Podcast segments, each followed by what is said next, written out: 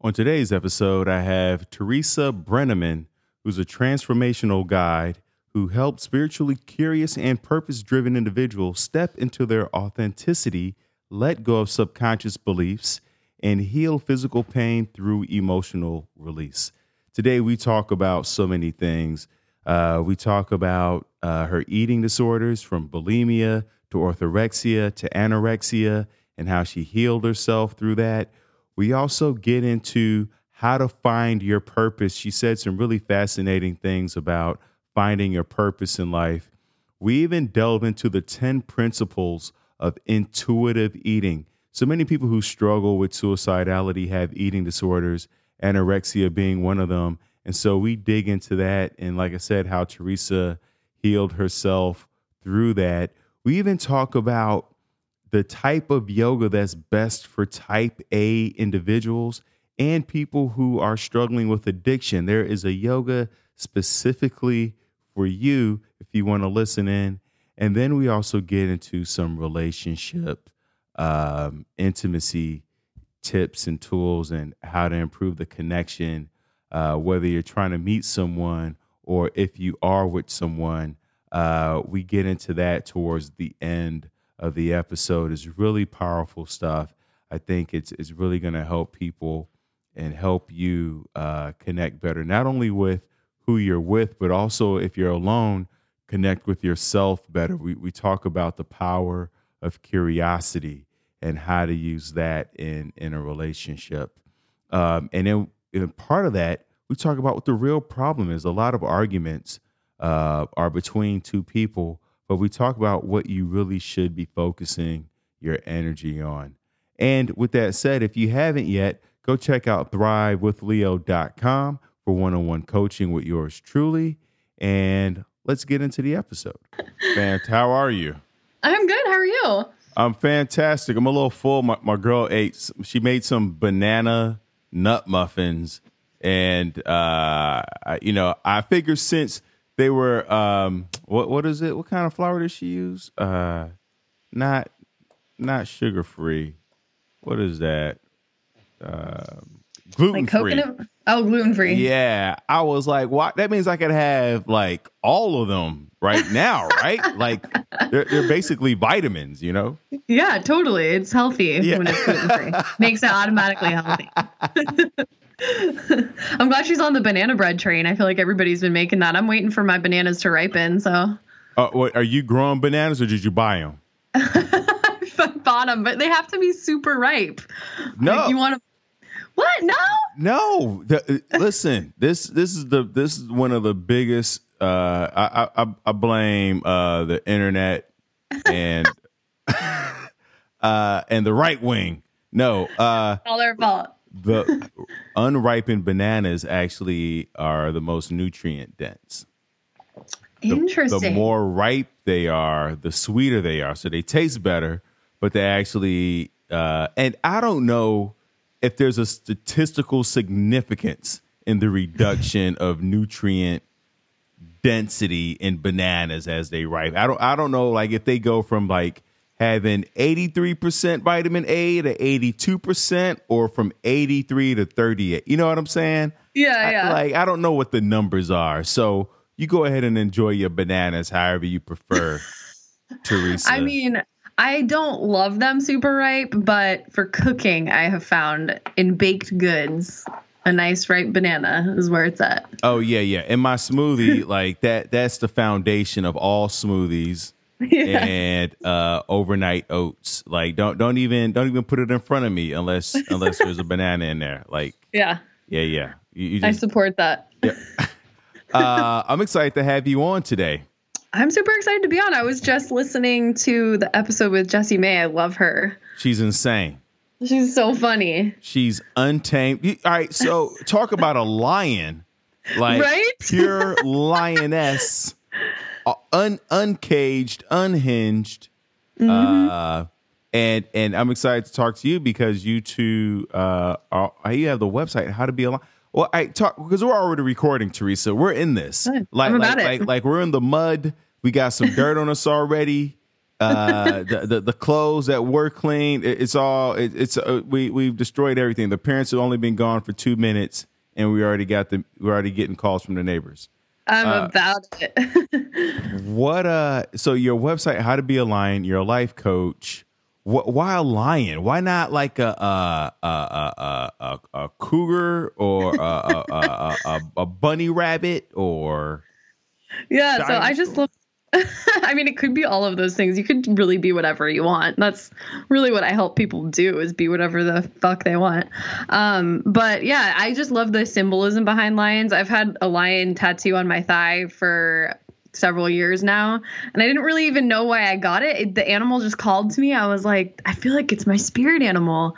So when I was working with my business coach to come up with a name and branding and all of that, um, she had me do like a Pinterest board and I kept putting pictures of lions on it. and she's like, uh, I feel like you should have something to do with a lion because you're really into lions. I'm like, I am. They're just so badass. So I started actually looking up like the spiritual meaning of them and the symbolism. And what what really stood out to me, I read this thing that was lion energy it teaches you how to be the ruler of your own world. And i was like well that's exactly what i help people do. So boom be a lion.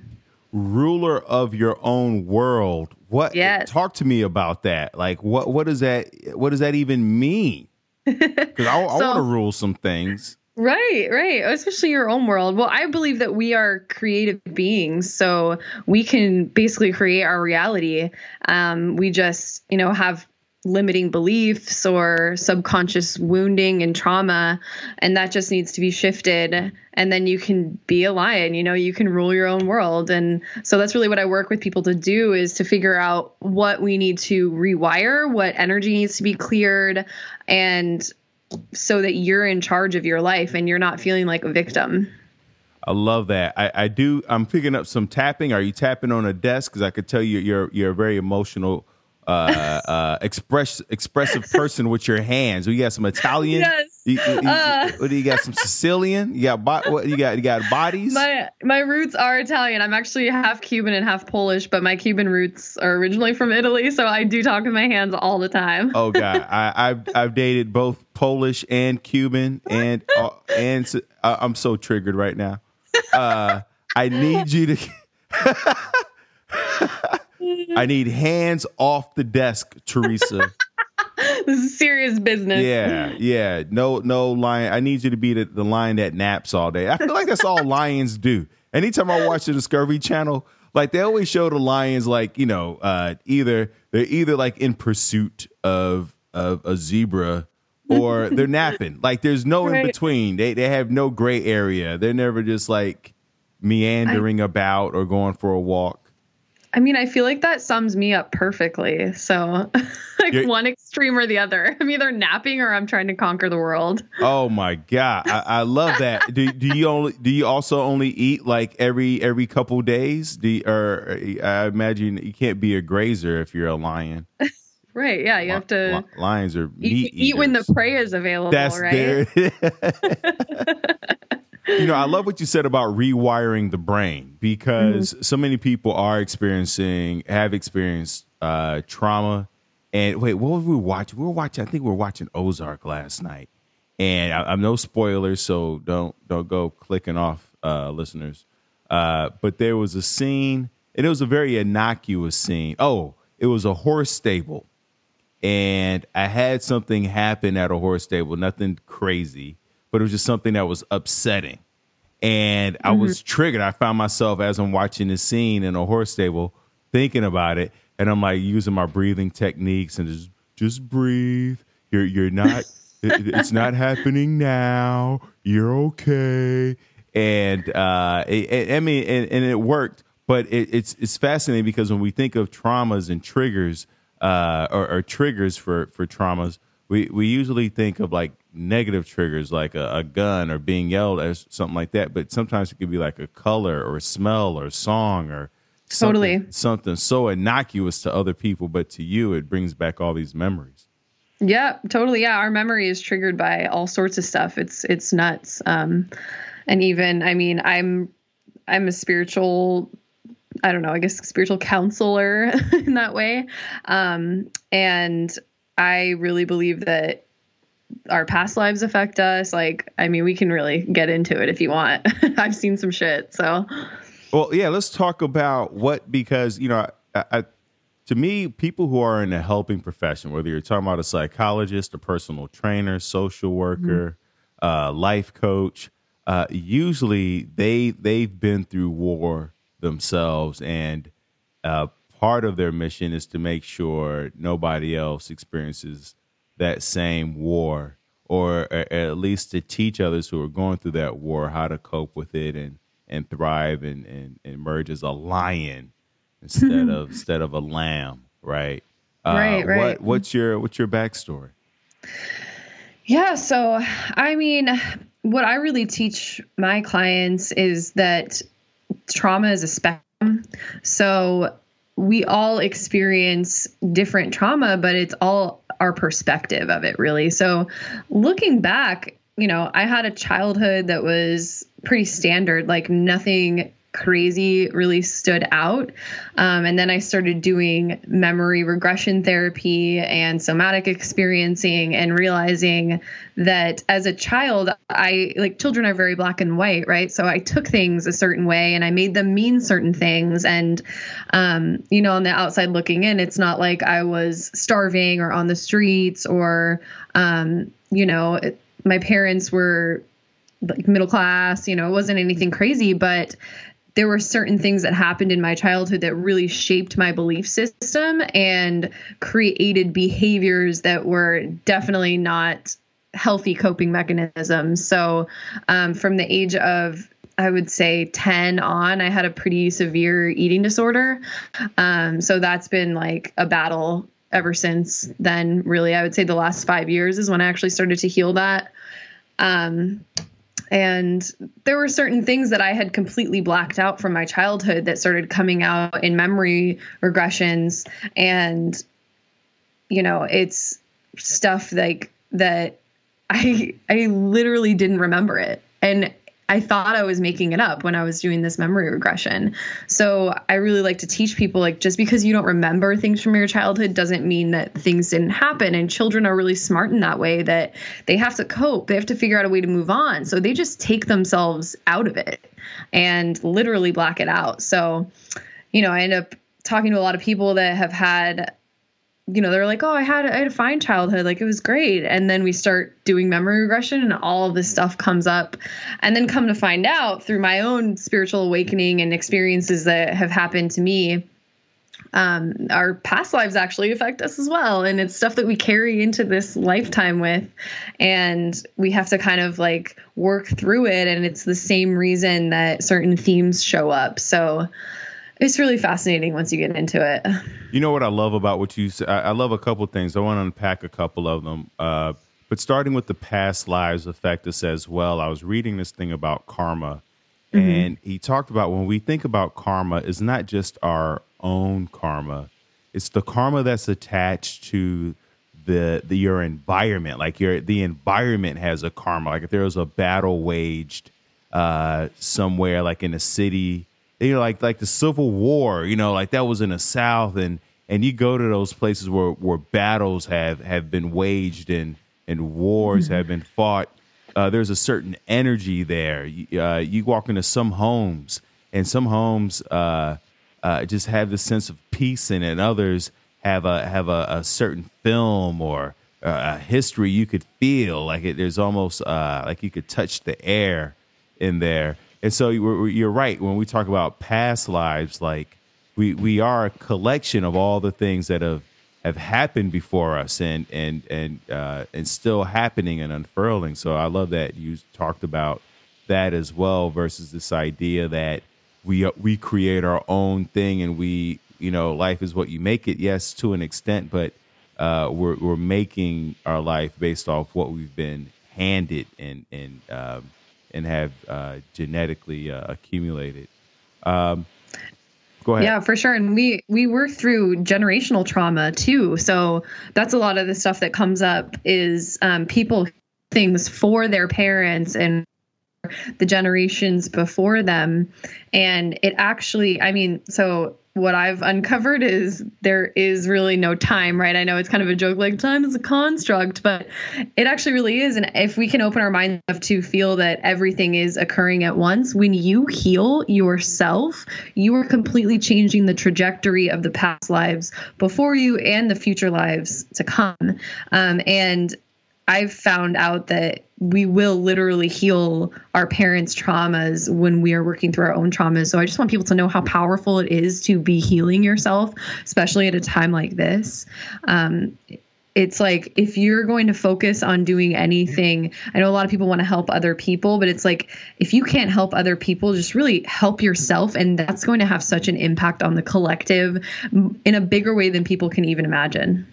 Absolutely. You know, I, that's why stories of, of redemption and people overcoming and uh, mm-hmm. overcoming obstacles and healing their traumas, uh, uh, it, it, gives us hope and it gives us insight yep. as to how to do it. And, and, and even if we don't get all the way there, it's all about moving that baton forward so that the next generation can take it a little further and the generation after that. It, it doesn't always have to happen in one generation. It's it's it's a it's a, a momentum, a trajectory, like you said that that we want to change. It what's always happened doesn't always have to happen. So, uh, yeah, absolutely.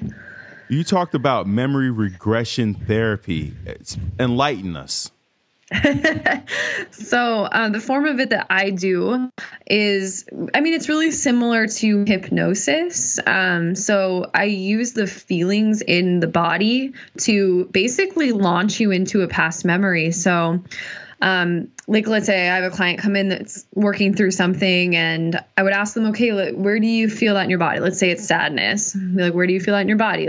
Let's say they say I feel it in my chest. It's a tightness in my chest. So I'm actually gonna ha- help them pull that feeling in, make it bigger, and actually allow it to just take over the body. So it's like instead of running from a feeling, we actually use the feelings as portals to launch us into a memory. And when you allow that to happen, because the body stores memory, it actually like I said, it kind of opens up a portal and allows you to go back and explore. And like we were talking about earlier, all different ways. So sometimes I'll be like, okay, well, where are you? And they don't see anything, but they can feel a bunch of things in their body. Or maybe they smell something or hear something, you know, and we just kind of follow that and see where it takes us. And then we're able to unpack it. And that's where the rewiring comes in is we actually go back in and re-experience it. And because I'm an energy channel and I can basically process things through people they're through myself for people if they can't do it themselves my body will start to react and i'll having like convulsions for the person um, to move the energy through. And then we re-experience the memory in that way. So whether it's that they have to re-experience it or i re-experience it for them. And from there we can start to paint a picture and create a new truthfully the brain doesn't know the difference between something that we're creating now and something that happened in the past. And sometimes we need to create that new pathway a few times you know it might not be on the first try but um, it's it's really incredible work. I've seen some amazing shifts for people happen regarding physical pain emotional stuff. It it, it just it, it's we're quantum beings so it works on so many different levels it, it has to be so rewarding to help people shift their traumas like that. Oh my God. It's, I, I can't even believe I'm doing this for a living. It really is incredible. You talked about eating disorders. Uh, and can you tell us more about what was it, anorexia, bulimia? And can you all kinda, of the above? uh, okay, can you walk us through that? Because I, I think it's one of those things, especially uh, we haven't mentioned it, but we talk about suicide. Like anorexia is, has, of all the eating disorders, the highest link to suicidality. Yep. And there's so many people who are struggling with an eating disorder and not even aware of it because, uh, you know, like he, and I, am sure as you're going to share, like there's there's so much hiding and shame and embarrassment, and, and nobody really talks about it. It's not a thing that uh, people do in groups. Uh, mm-hmm. So, can you talk to us about how it started, what it looked like in the beginning, how it progressed? Uh, those that yeah, that absolutely, absolutely. So, um, what's really interesting about my story is I didn't really learn where it actually came from until I started going the spiritual route and working with psychic healers and energy healers um, because they're able to kind of tap into something that's a little bit different than maybe like a psychologist. So, you know, everybody has their place. I'm definitely saying like do what works for you. There's nothing better or worse, but that's what I was called to was the more spiritual path. And um, what I found out was that my eating disorder trauma actually originated from when I was in the womb. And they've actually done a lot of studies to prove that it's it's a really crucial time obviously when you're in the womb and the baby can pick up on things and feel things and the baby's taking on the mother's energy. Um, my mother was going through a really rough time when she was pregnant with me and she was you know losing a family member. And so she was just going through a lot of grief and wasn't really um, taking care of herself physically. And i was taking on all of that energy as a baby in her womb. So uh, that's where it really originated from. And then getting to be around, I would say seven or eight years old, I was, you know, I was kind of like chubby little kid. I was going through growing and I got my period really early. I got it when I was, I think, 10 years old, nine years old. Um, and you know what happens when girls get their periods? You know, we put on a little bit of weight, our hormones are shifting. And so I didn't look like any of the other little girls at school. And I, I had like a very womanly body for a child. So I got made fun of a lot at school. And and, and looking back in hindsight, it, I don't remember thinking that I was big at all. I I was kind of like, why are they making fun of me? And I was such an innocent child. I just really didn't know. And then I had a grandmother that was cruel to me and would call me names in front of my whole family and that just kind of made it worse and then I started to realize like oh my gosh there is something wrong with me and I would say around 12 13 I was you know I was bigger and I was starting to become aware of the fact that I was bigger than all of the other little girls and I became interested in boys. You know, I was starting to go through puberty and I could tell that none of the boys liked me and they only liked my friends who were really skinny.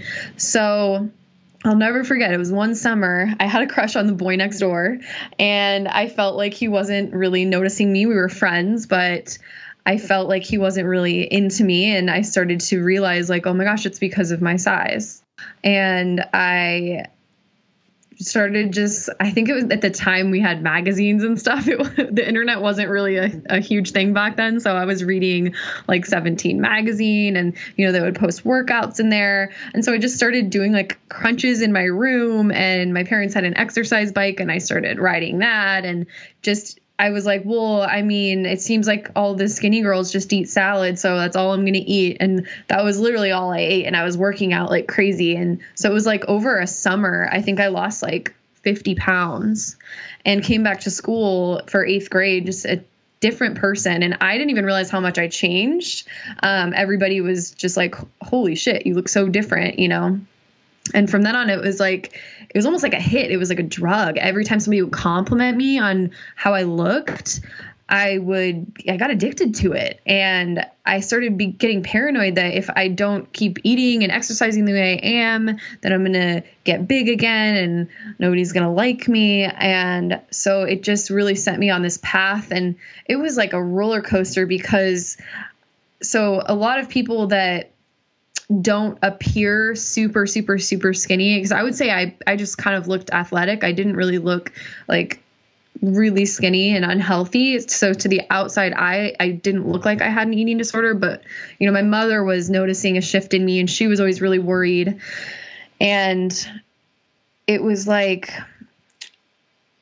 I don't know, it it any time that I would starve myself to where I was starting to get much smaller, I would kick in the binge eating. So it's a survival mechanism that not all people with anorexia have, but people that end up having binge eating disorder, um, it's their body just basically blocks them out, and you just eat and eat and eat and eat until you've like it, it's like a bottomless pit and a lot of people that have it say they don't remember eating and they just feel like they can't stop and so it's almost like you black out um, so that started happening to me, and I was just like, I would just eat everything I could get my hands on in the kitchen, and then I would make myself so sick that I would literally just want to throw up.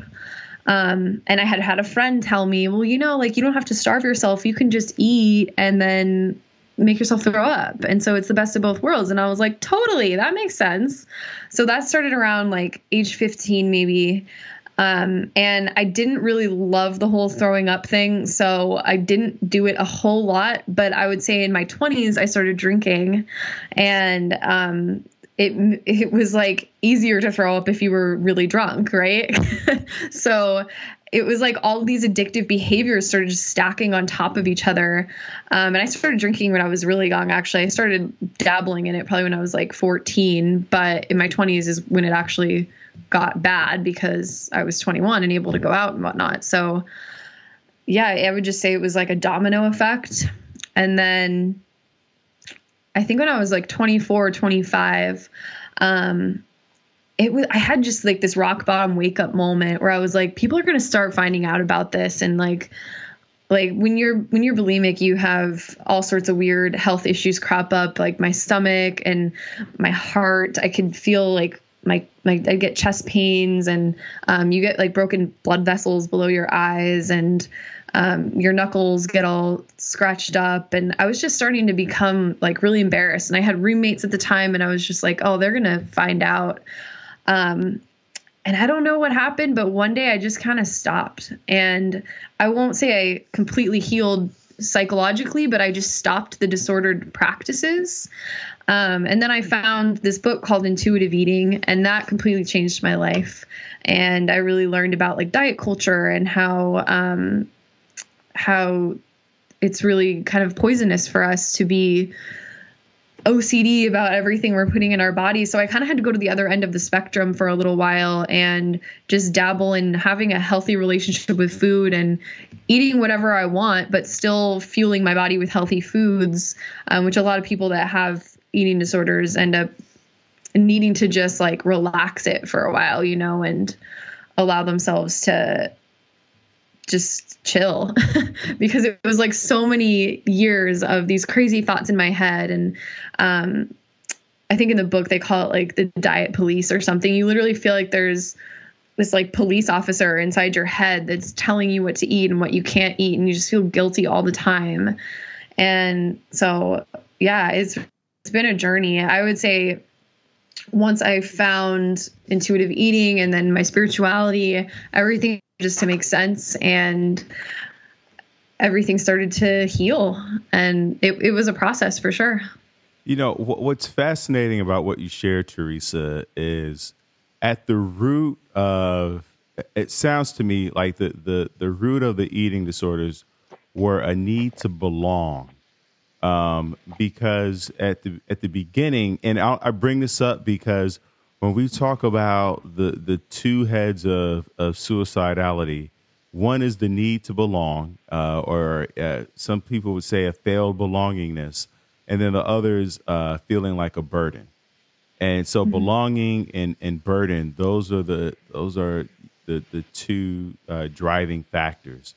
And what got you into the eating disorder, it sound like was the need to belong, like you want to be accepted by the the other boys. Like you felt like I'd be seen, I'd be one of the cool girls, I'd be attractive if if I were thinner. And then you got to an age where uh, you were embarrassed by your eating disorder and thought that maybe if your roommates found out, it, it, it would, you know, they would shame you for it. So this that same um, thinking about the group and the culture that then seems to propel propel you out of it.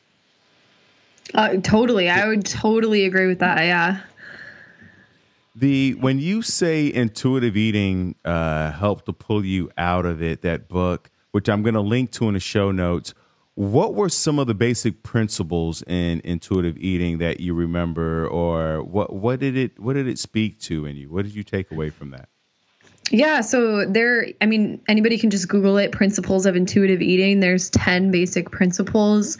Um, and I can't really remember any of them off the top of my head, but my big takeaway was just to really allow yourself to eat whatever you want and to stop monitoring yourself and to not judge yourself about your choices. So you can really just be like, what do I feel like eating today? I'm not going to eat the thing that I'm telling myself to eat. I'm going to eat what I actually am craving. And the psychology behind it is really that it's kind of like um like a rebellious teenager when you tell yourself over and over again that you're not allowed to have something and it's not okay to desire that you end up wanting it later. And it almost creates this feeling of like heightening that want and that desire. But if you're just to give it to yourself then it actually kind of like puts out the fire. So at first I went a little crazy with it. Like I went and bought all my favorite foods that I hadn't eaten since I was a child because I was like, you know, when I would when I would binge, I would even binge on like healthy food, you know, um, for a period of time. And so I had really transferred, I would say after like age 18 or 19, I kind of translated into orthorexia, which I don't know if you've heard of, but it's really just being obsessed with like thinking things that are poisonous and da da da. And so it had it, it shifted to a different kind of eating disorder that wasn't as obvious as like throwing up or starving yourself. Um, it was still wanting to have control of something though, which is also a root cause of it is needing to have control. So really just allowing myself to eat what I was craving and you know whether it was like Oreos or a hamburger or just anything. Um, and then I started figure out like I'm actually craving like fruit and vegetables and healthy foods. And I just wasn't judging anything I was craving at all. So after a while, um, and they have you go through like it's like a 10 step process basically. So it's very strategic in the steps, and you're supposed to do each thing in order. So I think they call it gentle nutrition. It's not till in it's not until like maybe step seven or eight. So it's almost like the end of it when you really start to kind of reintroduce the idea of fueling yourself um, from a place of loving your body and from a place of health. Um, so a lot of people that look up intuitive eating, I think they're afraid that they're just going to go crazy and just want to eat junk food forever. And yeah, that definitely happens for a period of time, but it was pretty short for me because I quickly realized like, oh, my body doesn't feel very good when I I'm just eating like cookies and pizza all the time. So my body would start craving, you know, vegetables and healthier options and I would notice the shift in how I felt. And so it was kind of like relearning how to eat again, which was a really interesting experience. You know, I, I love what you talked about when you said, uh, you know, relearning how to eat again, eh, because that is what's happening. Because how we're eating is based off of, like you said, what you read in magazines, what you think, what you think your friends are doing, uh, what your parents and, and society has encouraged us uh, to do. Um, but I also want to, I want to unpack that that when you said the need to have control can mm-hmm. you unpack that a bit more? Yeah, I think as a child, I experienced a lot of situations where I felt very out of control, whether it be at school or, you know, even in my home life. And I I realized pretty early on in life that I was quite the control freak. Um, my mom even tells this story about me, like at the school that I went to. I went to like a really uh, progressive elementary school, and they didn't even have grades there. They would give you like smiley faces on your report card. Um, but I remember they were having us like sound out words and they weren't telling us how to spell it. And I was getting so frustrated. I was literally like screaming at my mom that I wanted to spell it the correct way. And I think I was maybe six or seven years old because she just kept saying, sound it out. It's okay if you don't do it right. Like, da da da. And so ever since I was really little, I've had issues with control. Um, so yeah, it, it just started becoming like as you get older, um, and I kind of coach my clients through this, but most of your foundational traumas happen between the ages of one and eight. It's just when the subconscious is the most open. So that's why children are such sponges. Um, so I've really had to work through just like little traumas that I had as a child and figure out where that need for control has come from. And of course it always it always goes into past lives and all of that. There's always themes around certain things going on. I love that. I just found the 10 principles of intuitive eating. They are reject the diet mentality honor your hunger make peace with food challenge the food police respect mm-hmm. your fullness discover the satisfaction honor your feelings respect your body, move your body, honor your health. And once again, yep. those links will be in the, sh- the, sh- the, link will be in the show notes uh, to the book Intuitive Eating. Yeah, it's. I mean, it. I.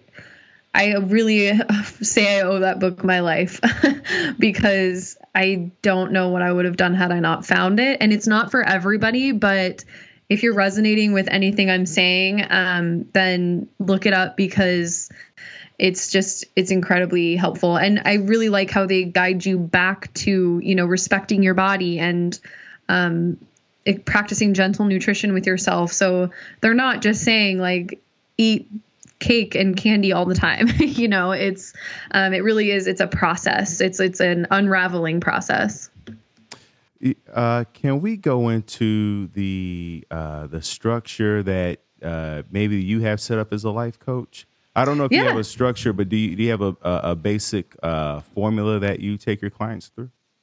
Yeah, yeah. So um, I don't know if you've heard of human design, but that's what I use as a foundation for all of my clients. So it's a system that's basically like astrology on crack. so it's astrology, the Kabbalah, the I Ching, and the chakra system all into one. And basically, you just give me your birth information, and I'm able to look up this chart, and they call it a body graph. And they break it into five different energy types. And so basically, we're all different with how our energy operates and how we manifest and how we respond to the universe and how we interact with others, what we're taking in, what we're putting out. And so I've really found that when I when I got into coaching, um, I was like, you can't have like a cookie cutter program for everybody because we're we we're all so different. And I had been studying human design for a little while already, and I'm like, well, this is it. Like this is the foundation. So I'd already been doing readings for people and telling them all about their charts, just like somebody would do with an astrologer, because uh, it's it's really complicated when you look at it. It does doesn't make any sense unless you've studied it. And I was finding that I was getting so lit up and excited to talk to people about their charts and just being like, look, we're all meant to be different. We're all meant to like engage differently with the world and this is why some people function this way and every single person that i would tell about their chart they would just be like i feel like you actually see me. Like i feel so understood. And nothing has ever made more sense to me. And these are people that aren't into quote unquote woo woo stuff, you know? So it just, it makes sense. And I feel like when people recognize truth, you can feel it in your body. And you might not know why it resonates so hard, but it just does so I was like, this stuff is going to change the world.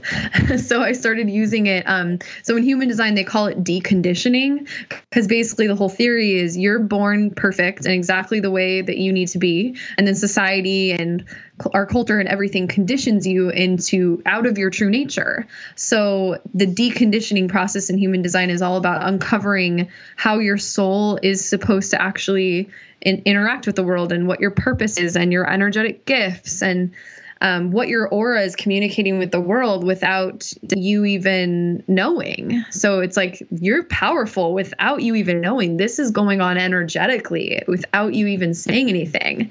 Um, like, you know, people use the word vibe a lot now. Like, people are starting to become a lot more sensitive to energy. You walk into a room, you can pick up on the vibe. But you were talking about earlier, like certain spaces, you can just feel the energy of it. Um, and so, yeah, that's really what I use as a foundation. I, will take somebody through their chart and really lay it out for them. And we go through finding their purpose. That's really what I specialize in is helping people figure out what exactly it is that they want to do. And um, then from there, we go through the deconditioning process, really shedding those layers, um, unblocking these subconscious beliefs, doing any energy healing that we need to do. I I really use a lot of different modalities to try to get somebody to shift forward. So, yeah. I love that. I want to unpack two things. Um, one is uh, we're going to backtrack a little bit because you talked about uh, the need to control. What mm-hmm. What are the things that you do now when you feel a loss of of control? And I, I would imagine there's some anxiety wrapped up in that. Oh yeah. Oh yeah. Um, I've really learned how to have conversations with myself. so what I've learned through my work is that you know, we kind of all have multiple personalities, right? We all have tons of parts within us and different aspects within us. So I will literally have a conversation with the part of me that wants to have control. And it really diffuses the situation pretty quickly because once you realize it's just a part of you and that part of you needs something, you can actually just uncover that need and fulfill it. So if the if the part of me that wants to have control, let's just say for example, it's an inner child aspect of me that is 5 years old and is somehow being triggered, um, I'm able to be like, "Hey, like I love you. What what what it is that what is it that you need? Do you need physical affection? Do you need some rest? You know, need to talk to somebody. And then then from there i can just figure out what that need is. Um, there are some you know some things that you can do at home that have just really helped like i, I do yoga i mean meditation um, like binaural beats any of that kind of stuff can really be helpful if you're in a moment where you're having anxiety because you feel like you're losing control. Uh, you know the binaural beats is something that i i used to study to and it's the only thing I can listen to while I'm reading, studying, or trying to get work done. It's so Same. soothing. It's the it's, it's the, amazing. It's better than like I try classical music, but the problem with classical music is you never know when the crescendo is gonna hit.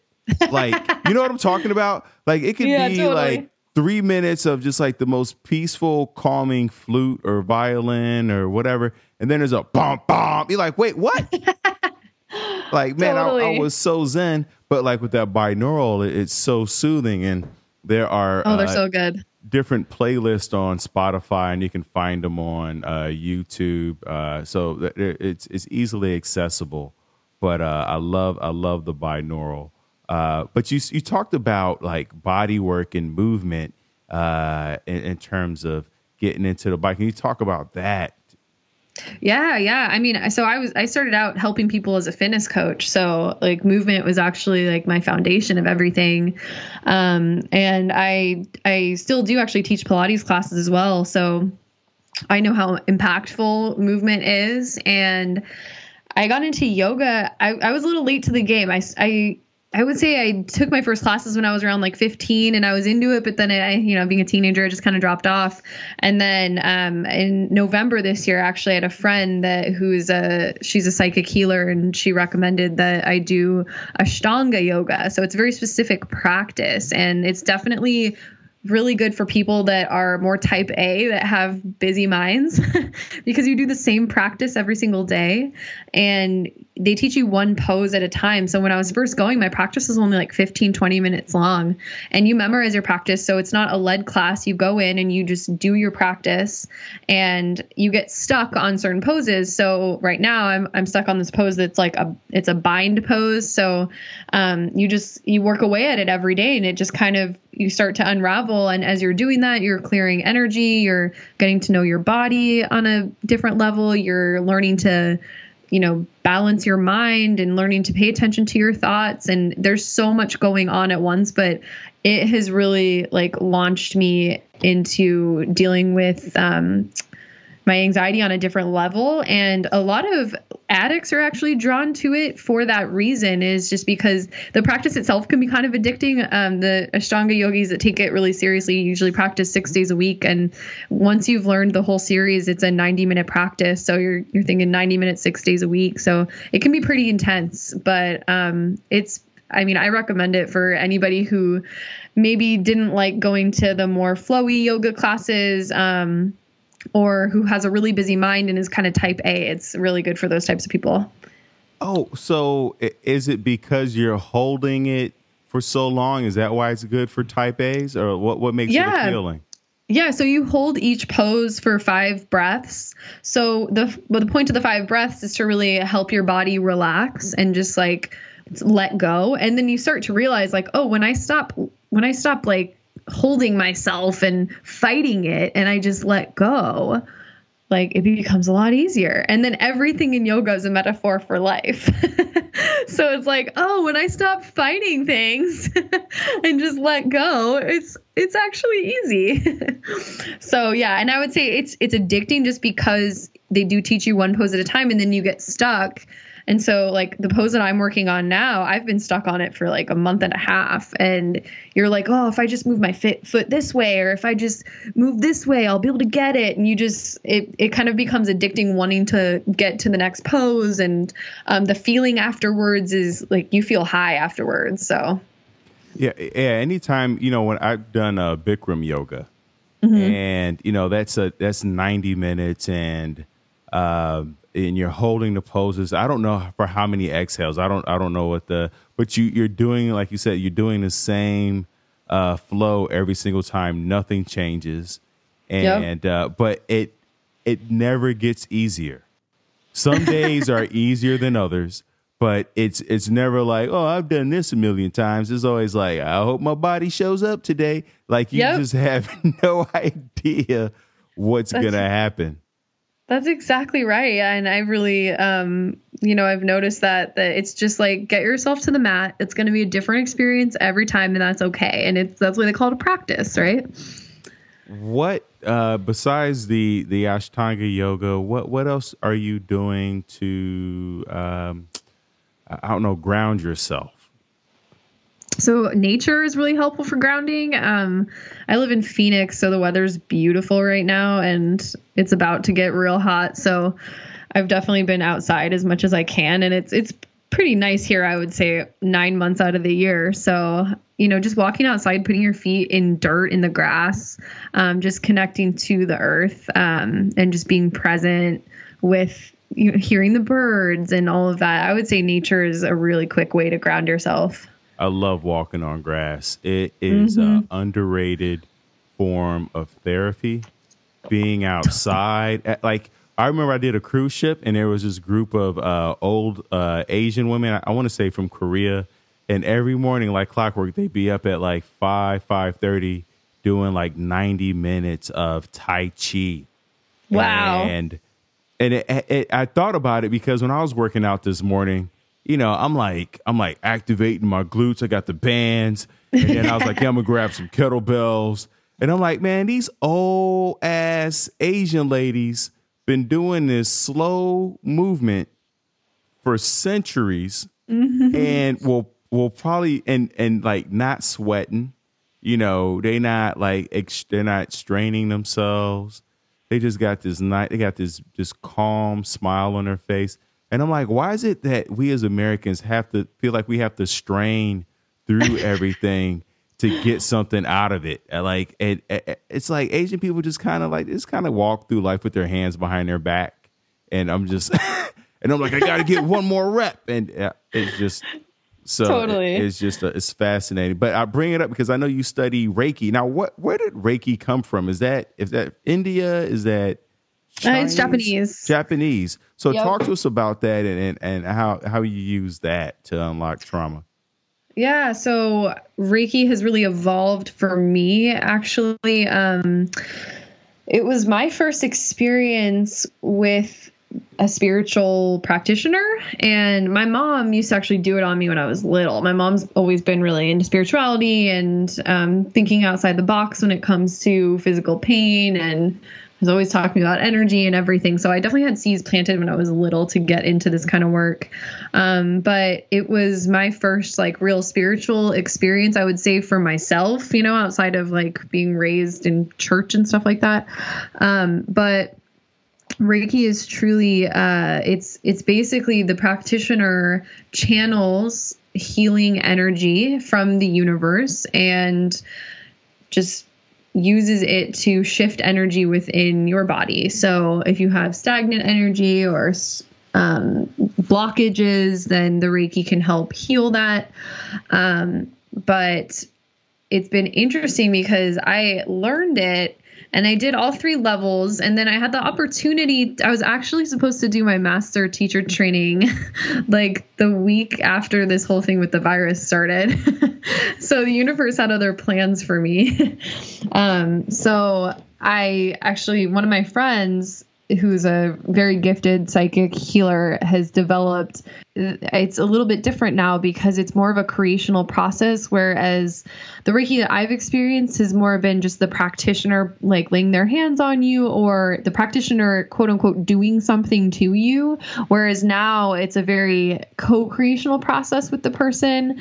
So i'll pull energy out and then together we are able to transmute it. So it's like okay what is this made out of? Um, what do you want to create out of this? So energy can't be created or destroyed. So instead of just kind of like moving things around and channeling the healing energy through um, we're actually taking the energy that's been stuck and creating something else with it. So it's it's really beautiful. Uh, you know i've had reiki done and it is a beautiful thing because uh, part of it, I realized that the psychological part is to feel like someone else is uh, taking care of you. Yeah. Like, right? There's something totally. soothing about that. I, I think is why women get mani pedis. It's like it's like I've been I've been doing like when I talk to my my female friends that are married with kids, like their whole day starts with e- taking care of everybody else. And yep. and so when they when they go to the beauty salon or get their get their hair and nails done, uh, they're like, finally, somebody uh, sees me and is taking care of me, you know. And I, and Reiki, uh, for me, feels like that, or any type of of healing work or body work or even going yeah. to acupuncture. It's like it's good to let somebody else have control. It's a control thing. To, it to totally is.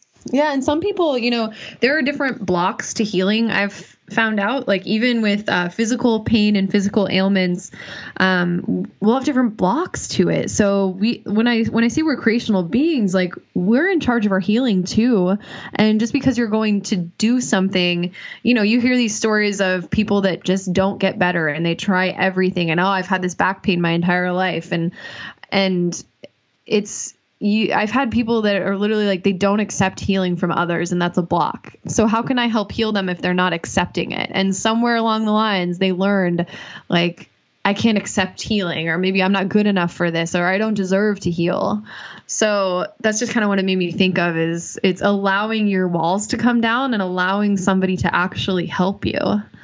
Well, I, I think that, you know, people believe that uh, like you you there's a point where like you're just absolutely cured like uh, and i yeah. think that's where the hopelessness comes in is that feeling of well i, I did all the work. I, I, did what she said to do and i was meditating and i and i still have these feelings. And uh, i think the misperception is that we we completely get rid of uh, all the hurt all the trauma all the pain. But but that means we're dead like if we don't feel anything like so we don't right. want to get to that place it's about breathing learning to breathe through the feelings and sit in it and accept it and talk to it versus uh never seeing it again that's that's that's kind of how we treat life it's like we yeah. broke up i don't want to hear from you again like we want to block people block feelings black block um, you know, anything that could disturb our world that you know we're trying to create.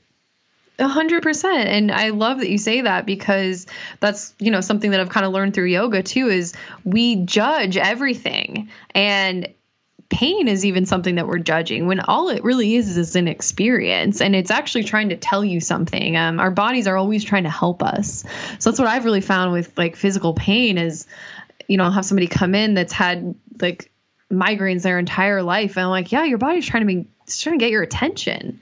You know, there's something that is unhealed there. There's something that it's leading you to. So it's it's really interesting once we stop judging the experience and like you said just breathe into it accept it and talk to it actually see what it has to say it totally shifts things I mean, it's why the Buddhists go up into the mountains for days and why artists go woodshedding. You know, woodshedding is where artists will go off into a shed for a month or a few months just to see what what pops up, see what's in there, and see what they can create and kind of tinker and and play with uh, their creativity.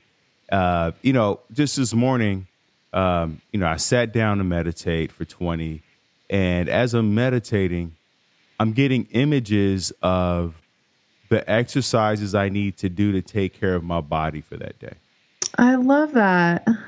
you know, and so to and um, I've learned to be more intuitive with my training.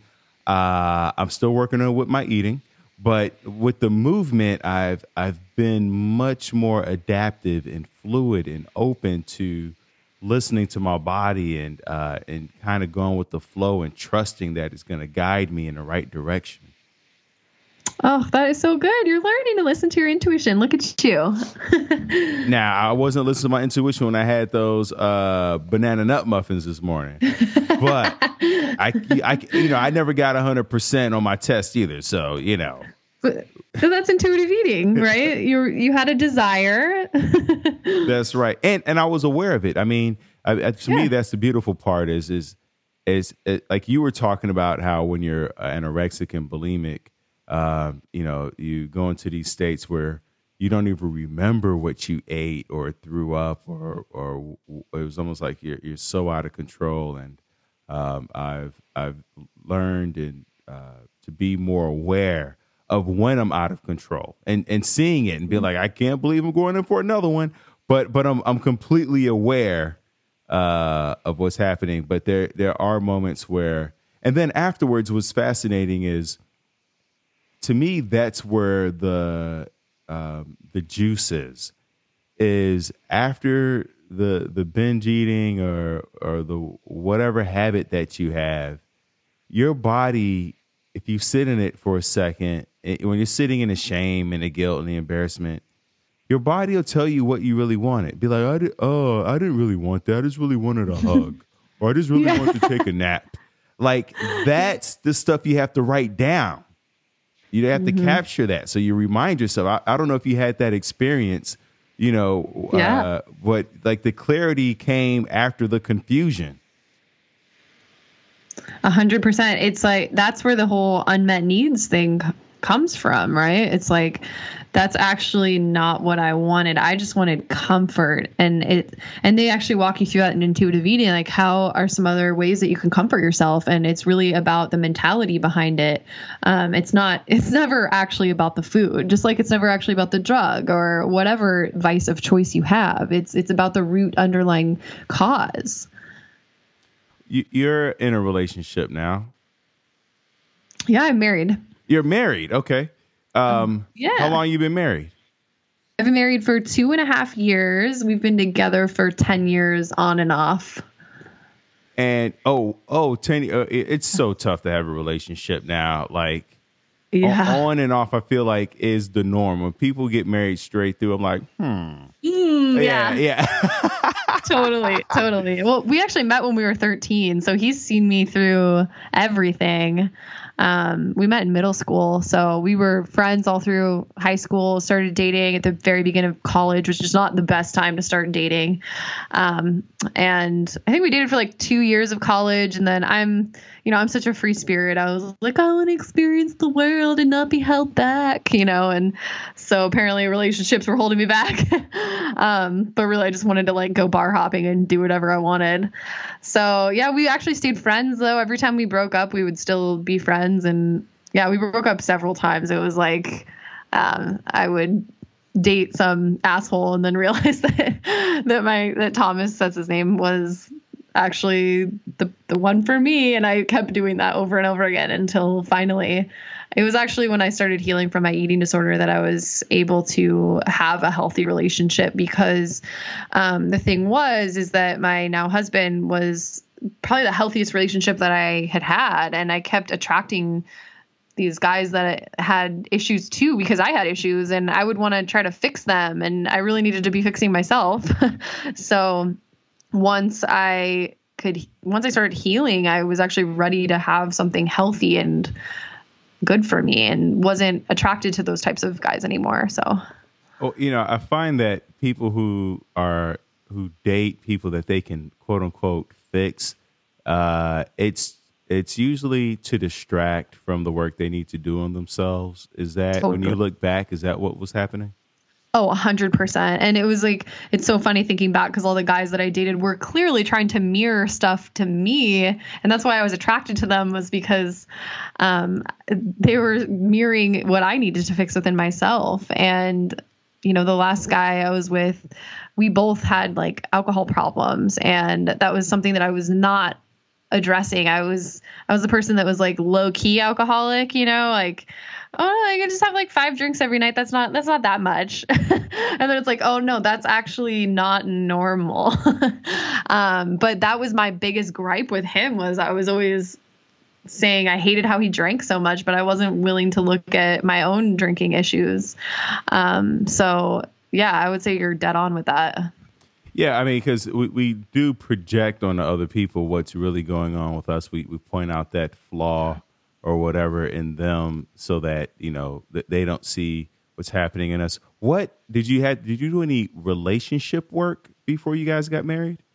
Yeah, um, you know, we're still working through it. We always are. It's kind of how it is once you get married. Yeah. But um, we definitely, I mean, just because of the work that I do now, he ends up getting coached sometimes because I can't leave my work at the door. It's just it's what I embody all the time now. So I've had to kind of lead him a little bit in that way to get curious about his own trauma and um, you know, any issues that we've had in our relationship. But I really feel like we're such a team.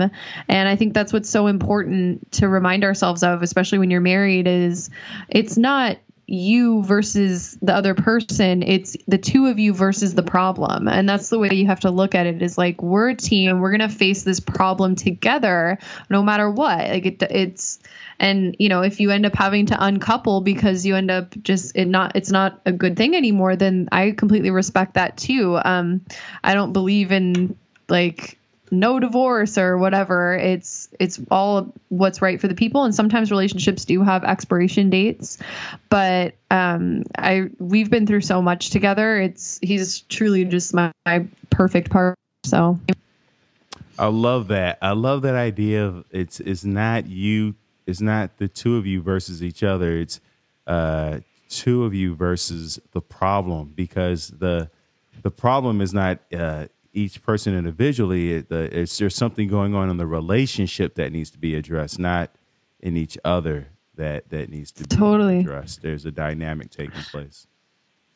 Yeah, totally. And then it's like you can get curious together. I always say that to him. Like, if I have an issue with him, I'm like, okay, so this is what I'm making this mean. And I've learned to be very careful with the words that I say because the words that you speak are so incredibly powerful, especially in relationship, because people can misconstrue things. So I'm always very, very clear to say, you're not doing this but this is what I am taking your behavior as, and I'm making it mean this. Can you actually tell me what you really mean? You know, or can we have a conversation about why I'm feeling this way? And and or I recognize that this trigger is because of childhood, and um, you know, it, it's it's interesting because I have learned that my husband is a lot like my father in like his work ethic and that kind of thing. And I remember one day I like had this realization. I'm in my car driving, and I had this realization that he, my husband does the same thing my father would do when I was a kid, which my dad would bring his work home and then he'd be like working on his computer the whole night and wouldn't play with us because he had stuff to get done. And I understand that. But like thinking back as a kid, and my husband's a very talented musician and we have a studio at our house. And on his days off like he'll just be in the studio all day working on music. And I like came home and literally walked in the door and I'm crying and he's like, "What's wrong?" I'm like, "I just I married my father." like had this whole realization and but we got to talk about that and unpack it together. And that's really what an adult relationship feels like. It's like, "Okay, I can work through my inner child bullshit with you and you're not going to judge me and you're going to hear me out and understand and then we can work through it to make changes together." I love that, especially the part about what you said, let's get curious together. Yeah. You know, let's explore this. Um, you know, sometimes, like even in my relationship now, I've learned to say, did you mean that? Mm. Because it's it's a recognition that what people say to each other, um, it's they're not people aren't intentionally tr- trying to hurt you most of the time, unless like you know, I, I mean, you'll know when somebody's. I, I, think you would know when somebody's really, really trying to hurt you. But a lot of the things that we're saying and doing is unconscious and and just uh, out of habit, or we had a long day or didn't sleep the night before, and um, or whatever. And so I, I've learned instead of I used to get defensive or put a wall up or shut down, and now I've learned to say, "Did you mean that?" And nine times out of ten, you know, she'll say no. Every now and again, she'll be like, "Yeah, I did," and then we'll have a conversation about it. But mm. I, I mm. used to shut down and walk away. So I love that you said, "Let's get curious together. Let's explore it. Let's let's find out what's going on in here." Uh, so we're not just making assumptions about what's been said and done. Yeah, yeah. I mean, that's relationships in this day and age where we're we're more woke and we're more conscious. And um, i feel like if you want to have a fulfilling meaningful relationship you have to be willing to get vulnerable and go to those dark places together. Teresa is there anything uh, that we haven't talked about that you want to share with the listeners about finding their purpose about you know unlocking the trauma? Yeah i would say you know, the most important thing is to find something that lights you up and that gets you excited for life because that is the biggest thing that I see when people come to me is they've just like it's almost like they've done everything they were told their entire lives and they're super successful by American standards, but they're just not feeling fulfilled. And what's most important is like what did you enjoy as a child? What what is it that you are naturally good at that other people maybe aren't good at. And something that comes totally easy to you and something that you want to spend all of your free time looking up and studying and learning about um, those are all cues from the universe from your soul that that's what you're meant to be doing. And so i would just really encourage everybody to get curious about what would actually bring them fulfillment so that they don't end up just in a place where you're kind of looking back at your life like what happened? Like where did where did things go wrong so yeah, that's kind of my closing statement.